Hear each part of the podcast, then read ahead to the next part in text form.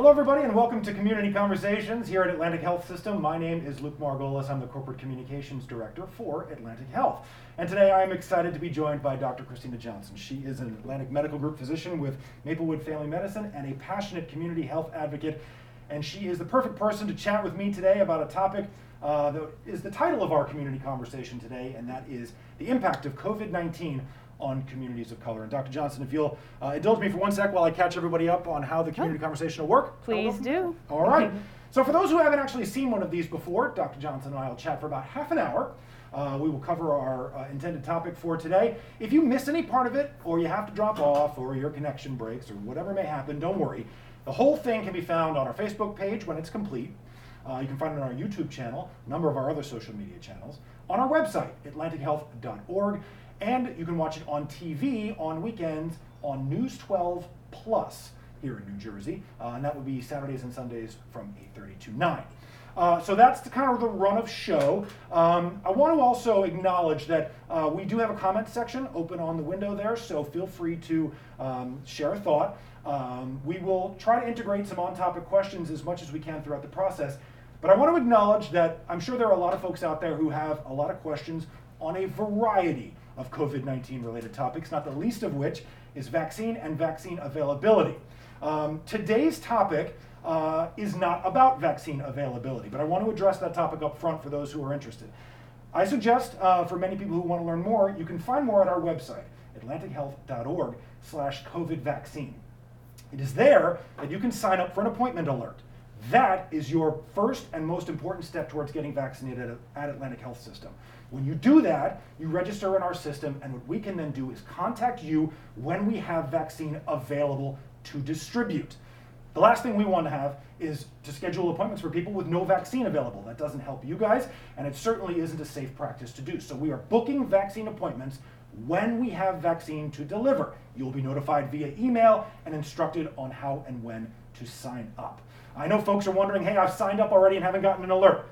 We have a couple hundred thousand people who have already signed up for vaccine, and when you're getting doses available to us in the single digit thousands per week, it's difficult to move through the list rapidly. But we are doing it as quickly as we can. And so while we understand the frustration, we certainly appreciate the patience. Again, if you want to learn more about vaccine supply, go to our website, atlantichealth.org slash COVID vaccine.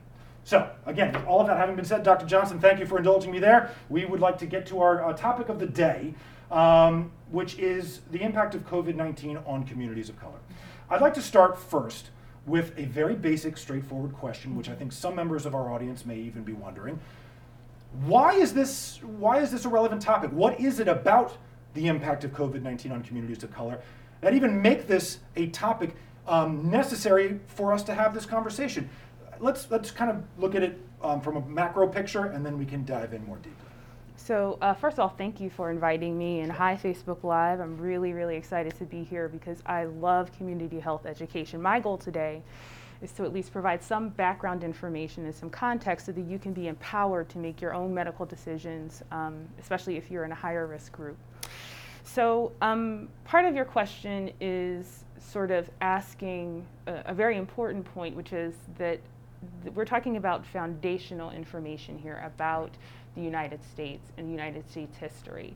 COVID 19, um, the pandemic, was sort of a reckoning. And it was a reckoning because it did not cause disparities in outcome, it did not cause excess deaths. It highlighted the systems which made those excess deaths and disease possible.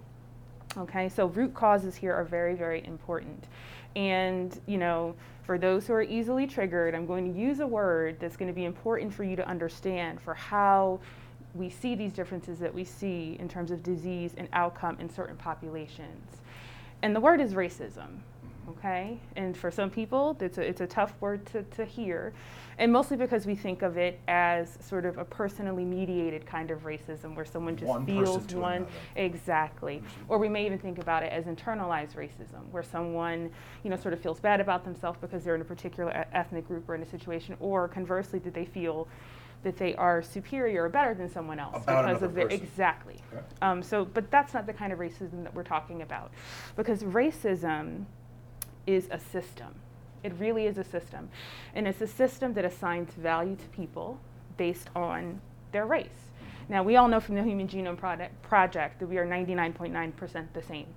But in certain societies, we've created these differences um, in opportunity, in structural availability of things like healthcare, access to housing, access to jobs that are safe. And because of those differences, it's caused these differences that we see now in the outcomes in something like a COVID 19. Because before COVID 19, there was heart disease and differential outcomes in heart disease. Sure.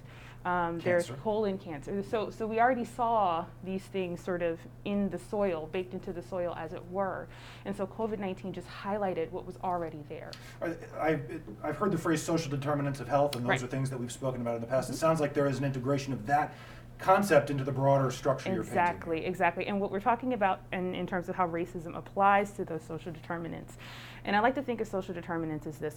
Most of us think that our health, like how we're doing, how we're feeling physically, how well we are, is mostly just based on our own choices. What we eat, how much we exercise, how many donuts we happen to be eating. Little self-determination. You know, the COVID 20 pounds that we just gained. You know, we most of us think that it's that, but that's only about 30 percent of what contributes to someone's overall health and then a population's overall health.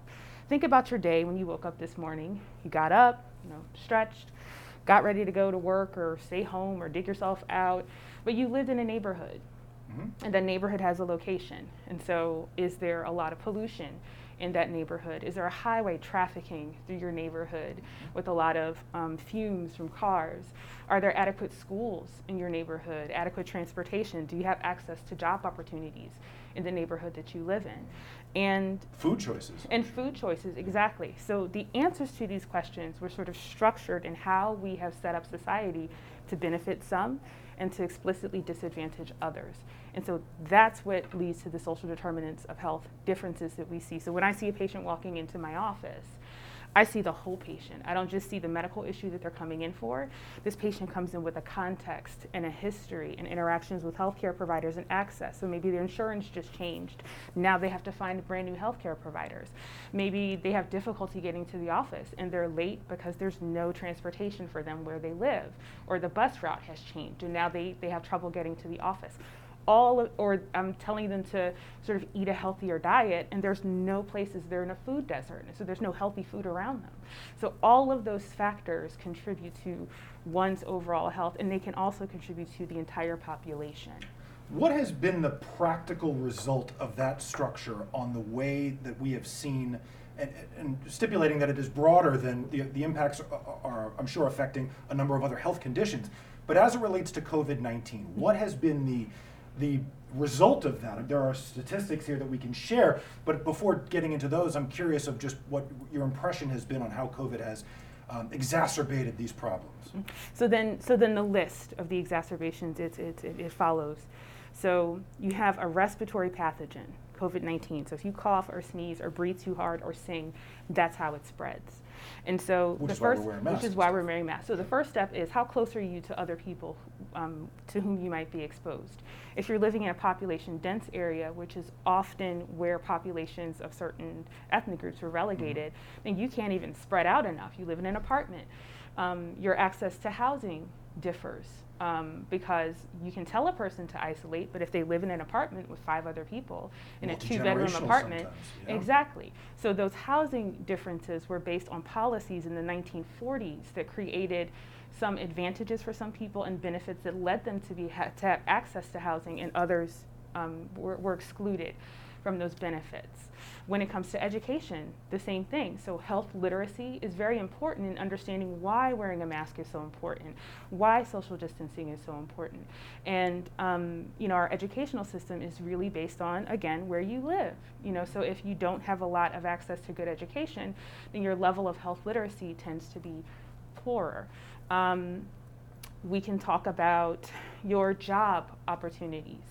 So often uh, over the history of the United States, certain ethnic groups and ethnic populations were relegated to certain industries and not allowed to be a part of other industries. So, for example, right now, um, it's not that African Americans not, have not been allowed to become physicians, for example, but the numbers of us who are able to join into that um, educational pathway is so low. The bars are so high.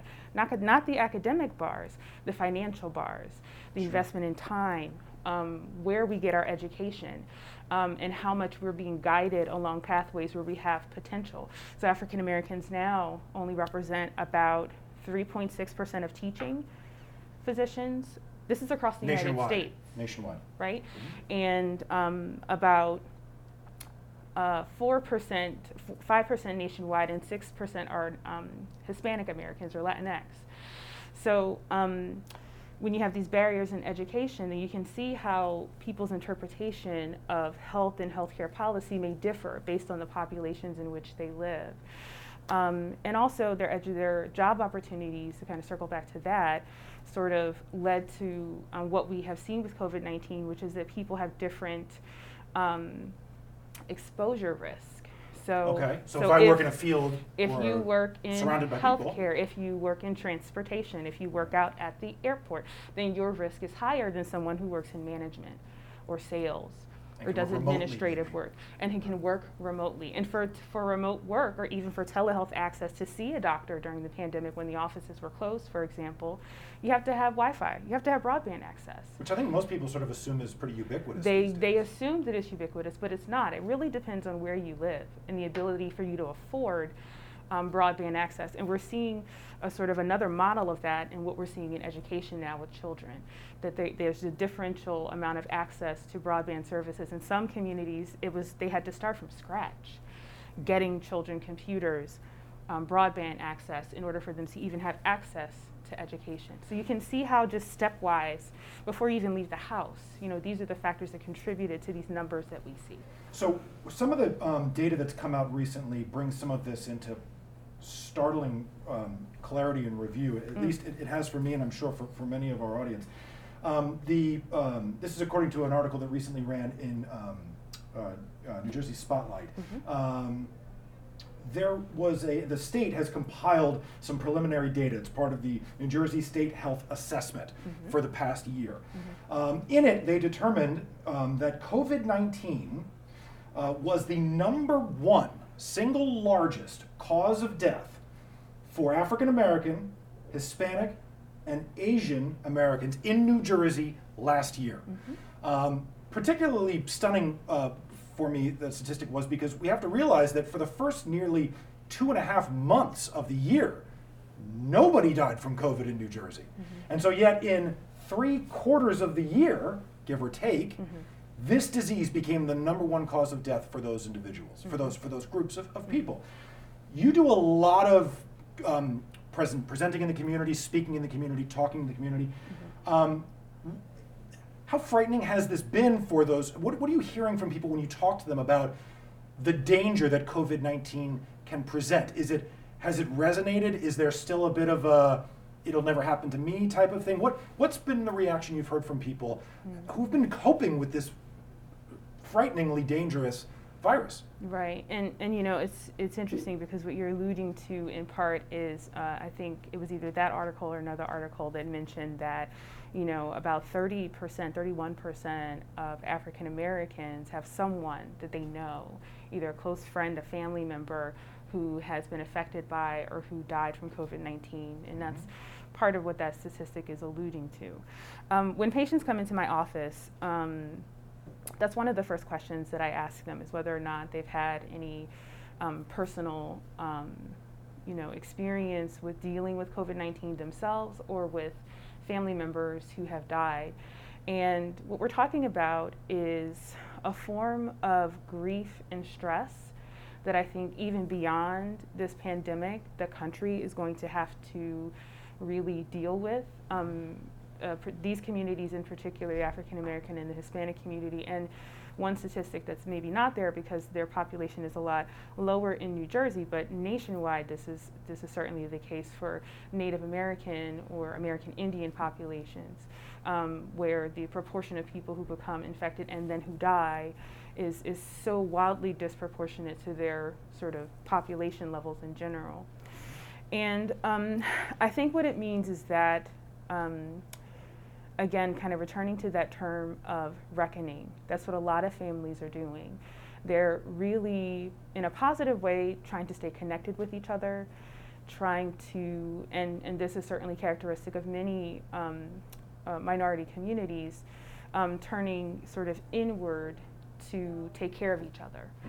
So, um, where information is available, sharing it amongst themselves um, and with each other, um, and then just supporting one another.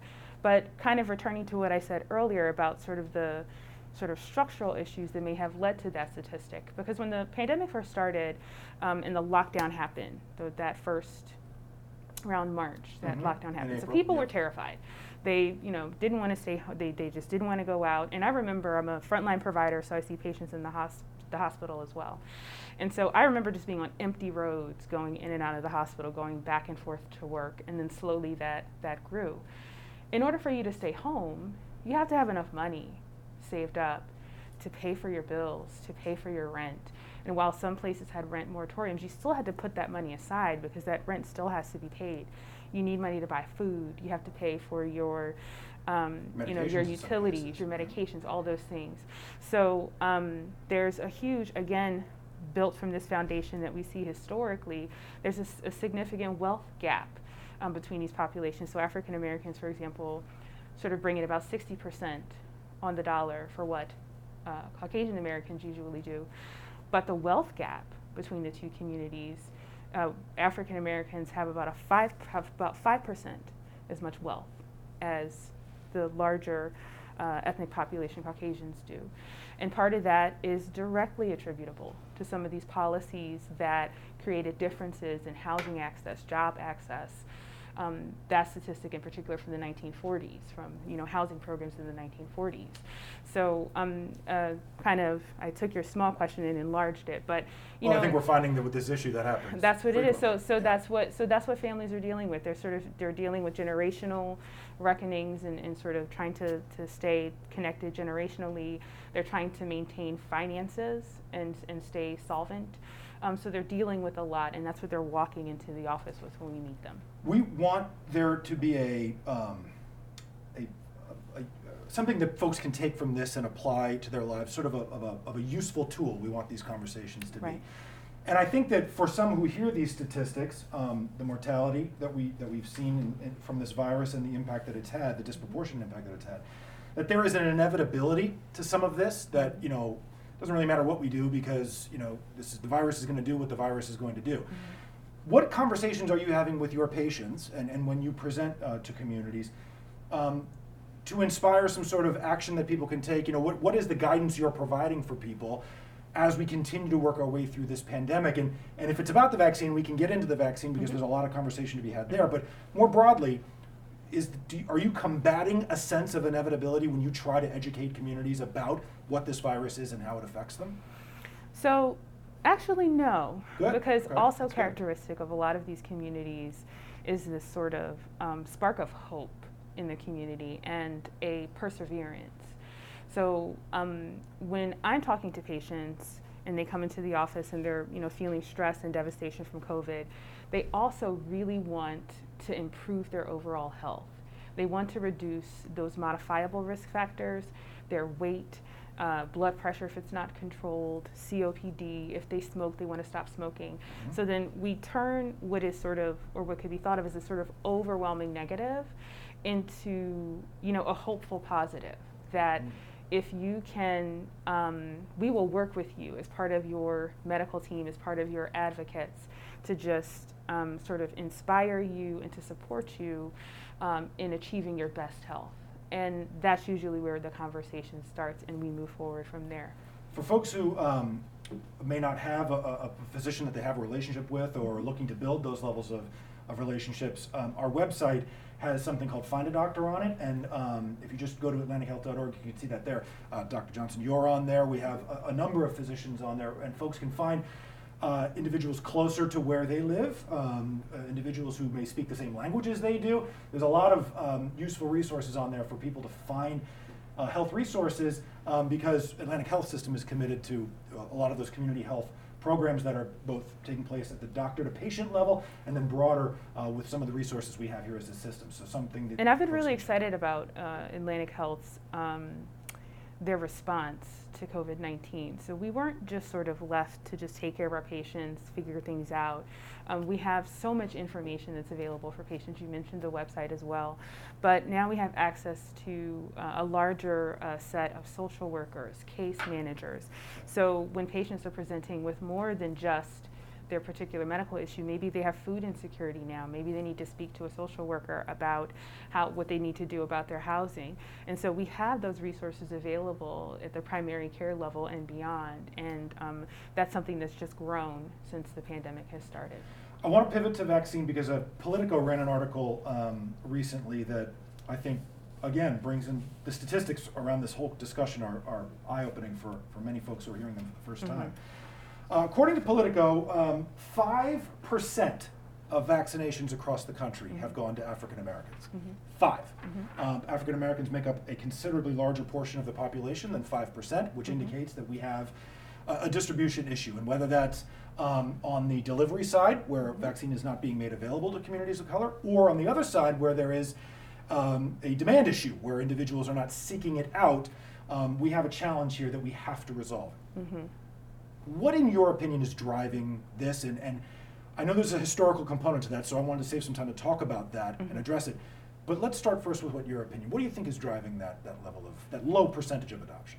So I, I think that um, there's a significant amount of, um, I, I call it earned medical mistrust um, okay. with um, certain population groups and medical professionals for the pharmaceutical industry um, and I say that it's earned because there is a long-standing history of experimentation. Um, and we're not talking about sort of things in the 1800s. We're talking about things that ended in 1972 or 1974. You know, recent different history, relatively. Re- oh yes, recent history. And remember, um, hospitals were still de- still segregated in 1960s. So you know, we're, we're we're talking about really a modern phenomenon that we're still dealing with for a few hundred years or so, you know, mm, of, sure. of sort of er, an earned sort of mistrust um, between a lot of ethnic groups, medical providers, um, medical establishments in, in general. So um, I think that some of that is driving it. And, and, and, and in a practical sense, some people, regardless of ethnicity, just have questions about, well, how come it how come this vaccine was developed so quickly? Sure, the and process. It was, and is it really safe? Is it really effective? And so those are what do you just, tell people when they ask that? Oh, I love that question. that's um, called a setup question. Yes, that's a setup. So I love that question in part because when we think about U.S. history, and I and I use this little story, um, some of us in any room will remember, you know, friends or family members having like mumps sure. or coming down with measles. And then there's a certain point at which that generation and the subsequent generation knew nothing of it anymore. And the same thing in my generation, without telling my age, um, had everyone had chickenpox right? Yeah. Everyone, everyone, you know, um, was scratching, itching. They had chicken pox parties, the whole thing. Kids now, if you were to put them in a bathtub with oatmeal, would call Child Protective Services. they would say, "What are you doing?" Like they have no idea with chickenpox is because we have this well established vaccine program. So part of the reason that this, this happened so quickly is because once the genetic material from the virus was known, once it was known how this virus makes itself, most vaccine companies or many vaccine companies around the world turned their existing machinery, programming, researchers, um, laboratory tests, they, they turn everything into the production of an, a safe and effective COVID vaccine. And so the vaccines that are currently, can, do you want me to go into this now? We, we can do it, yeah. Let's, I mean, I, let's we go. want to keep people educated. So the vaccines that are currently um, approved by the FDA, the mm-hmm. Pfizer and the Moderna vaccines, they underwent all of the steps of the approval process. So these, they, they started that the genetic material came out in 2000 the end of 2019 so they started january february march. They were already the, the, the, you know the gears were already turning on this. So they've done the preclinical trials and looked at things under the microscope. They've moved into they moved into the animal study so they have mouse studies and primate studies. Then they moved into phase zero trials so there's like one person one human just to make sure everything is safe and they get that dose. Then they moved into phase two three and so the, the product that you see on the market has completed what they would have. It that. didn't skip any steps. And in every vaccine that's coming down the pike, they're made slightly differently, but what's coming down the pike has to go through that through that process. And were individuals from some of the communities we've talked about included in some of this? I guess for, for some of the skepticism around Mm-hmm. this, how inclusive was the work done to get these, these things right? I actually thought that the companies did, you know, it, it, they didn't do a bad job at actually incorporating communities of color. Um, so for the Pfizer and Moderna vaccines, the numbers are, uh, are they're roughly equivalent of um, about 9% African American participation in both trials. Okay. And higher numbers, um, somewhere it's, it's either like 14 or 20% of Hispanic Americans uh, who participated in both trials. And so we're talking about the phase three trial. So we're talking about 38,000 people in the Pfizer vaccine and 30,000 people in the Moderna vaccine. Sizable group. And so the, the safety profile and efficacy was measured all throughout that trial, and then the trial is ongoing. So the reason it's in the market is because people got that second shot, and then two months later, they evaluated the safety, the efficacy, what were the side effects, how, how were people doing. Um, and, and that is why it was sort of um, that emergency use authorization um, was allowed to sort of go through and the vaccines hit the market is because they still have to hit the safety and efficacy targets. Um, and they still have to, to sort of have a representative enough population to, to deem it safe enough for, the, for general use. When, um, when you have talked with individuals, because for those who may not know, uh, Dr. Johnson does a lot of presenting in the community. Um, when you do these presentations to, to um, civic groups, community groups, uh, uh, clergy, congregations, uh, do you take a lot of questions about side effects, results? Like what, you know, do, what do I have to be concerned about if I have an autoimmune disease? Or, you know, what, what, um, what do I need to be worried about moving forward for the rest of my life if I get this vaccine? What, do you take any questions about that issue? I do, and then I go into detail about the answers. All right. Well, we, got, we've, a couple minutes left. Oh, really? Uh, well, I guess what I mean to say Okay. is, is, um, is there anything in your professional opinion Mm-hmm. um, that should give an individual pause uh, about seeking out the vaccine, or, or, or what, what are the circumstances under which you would think a person um, should feel comfortable in, in getting it? So um, there's two questions that every patient, and this is, again kind of circling back to the empowerment piece. Two questions you need to ask yourself. Well, maybe three. One is, have you had any reactions to vaccines in the past, or to a component of a particular vaccine? So maybe it wasn't. Um, you know, it, it wasn't necessarily the, the agent that you were being um, that you were um, receiving, but Mhm. maybe uh, a, a liquid, a chemical, something in the vaccine itself. And if that's an issue, then you can go and look up. Actually, the New York Times keeps a very, very um, user-friendly, um, uh, uh, patient-friendly. It's very easy to un- understand, and they and you can go to the New York Times, or you can look up the Pfizer and Moderna information on the FDA The website. ingredients on it. You can look at the ingredients. Mhm. There's there's a few fats, a little bit of sugar, a little bit of salt, and the virus. So that's for the Moderna and the Pfizer vaccines. Those are the components. And so if you've not had any of those vaccine reactions, then you need to ask yourself two more questions. Okay. Question number one is that given your exposure, given your uh, the industry that you work in, given your personal risk factors, are you obese? Do you smoke? Do you have an, uh, a disease that um, makes you immunocompromised? Did you have an organ transplant? Um, are you older um, and just at risk because of your age? Um, given all of your personal factors, is your risk of getting COVID and having severe COVID illness worse than getting the vaccine. Most of the side effects related to the vaccine are site reactions. So your arm's a little bit sore. Sw- yes, well, Some people have a little bit of like an elevation in temperature uh, or a fever. Um, some people get headaches. So I got the vaccine. December 19th, I got my first one, and 21 days later, I got the second. And I had a little bit of arm soreness that first shot and the second shot, and I had a little bit of headache after the first shot, and that is it. How long did it go away? It went away shortly thereafter. The headache went away in like three days, um, but it wasn't like all day long. I just kind of had a little bit of a headache. I took some Tylenol and I was fine. Okay. Um, so you have to ask yourself about your risk. And so, is your risk of having really severe COVID 19 illness because of all your risk factors really high?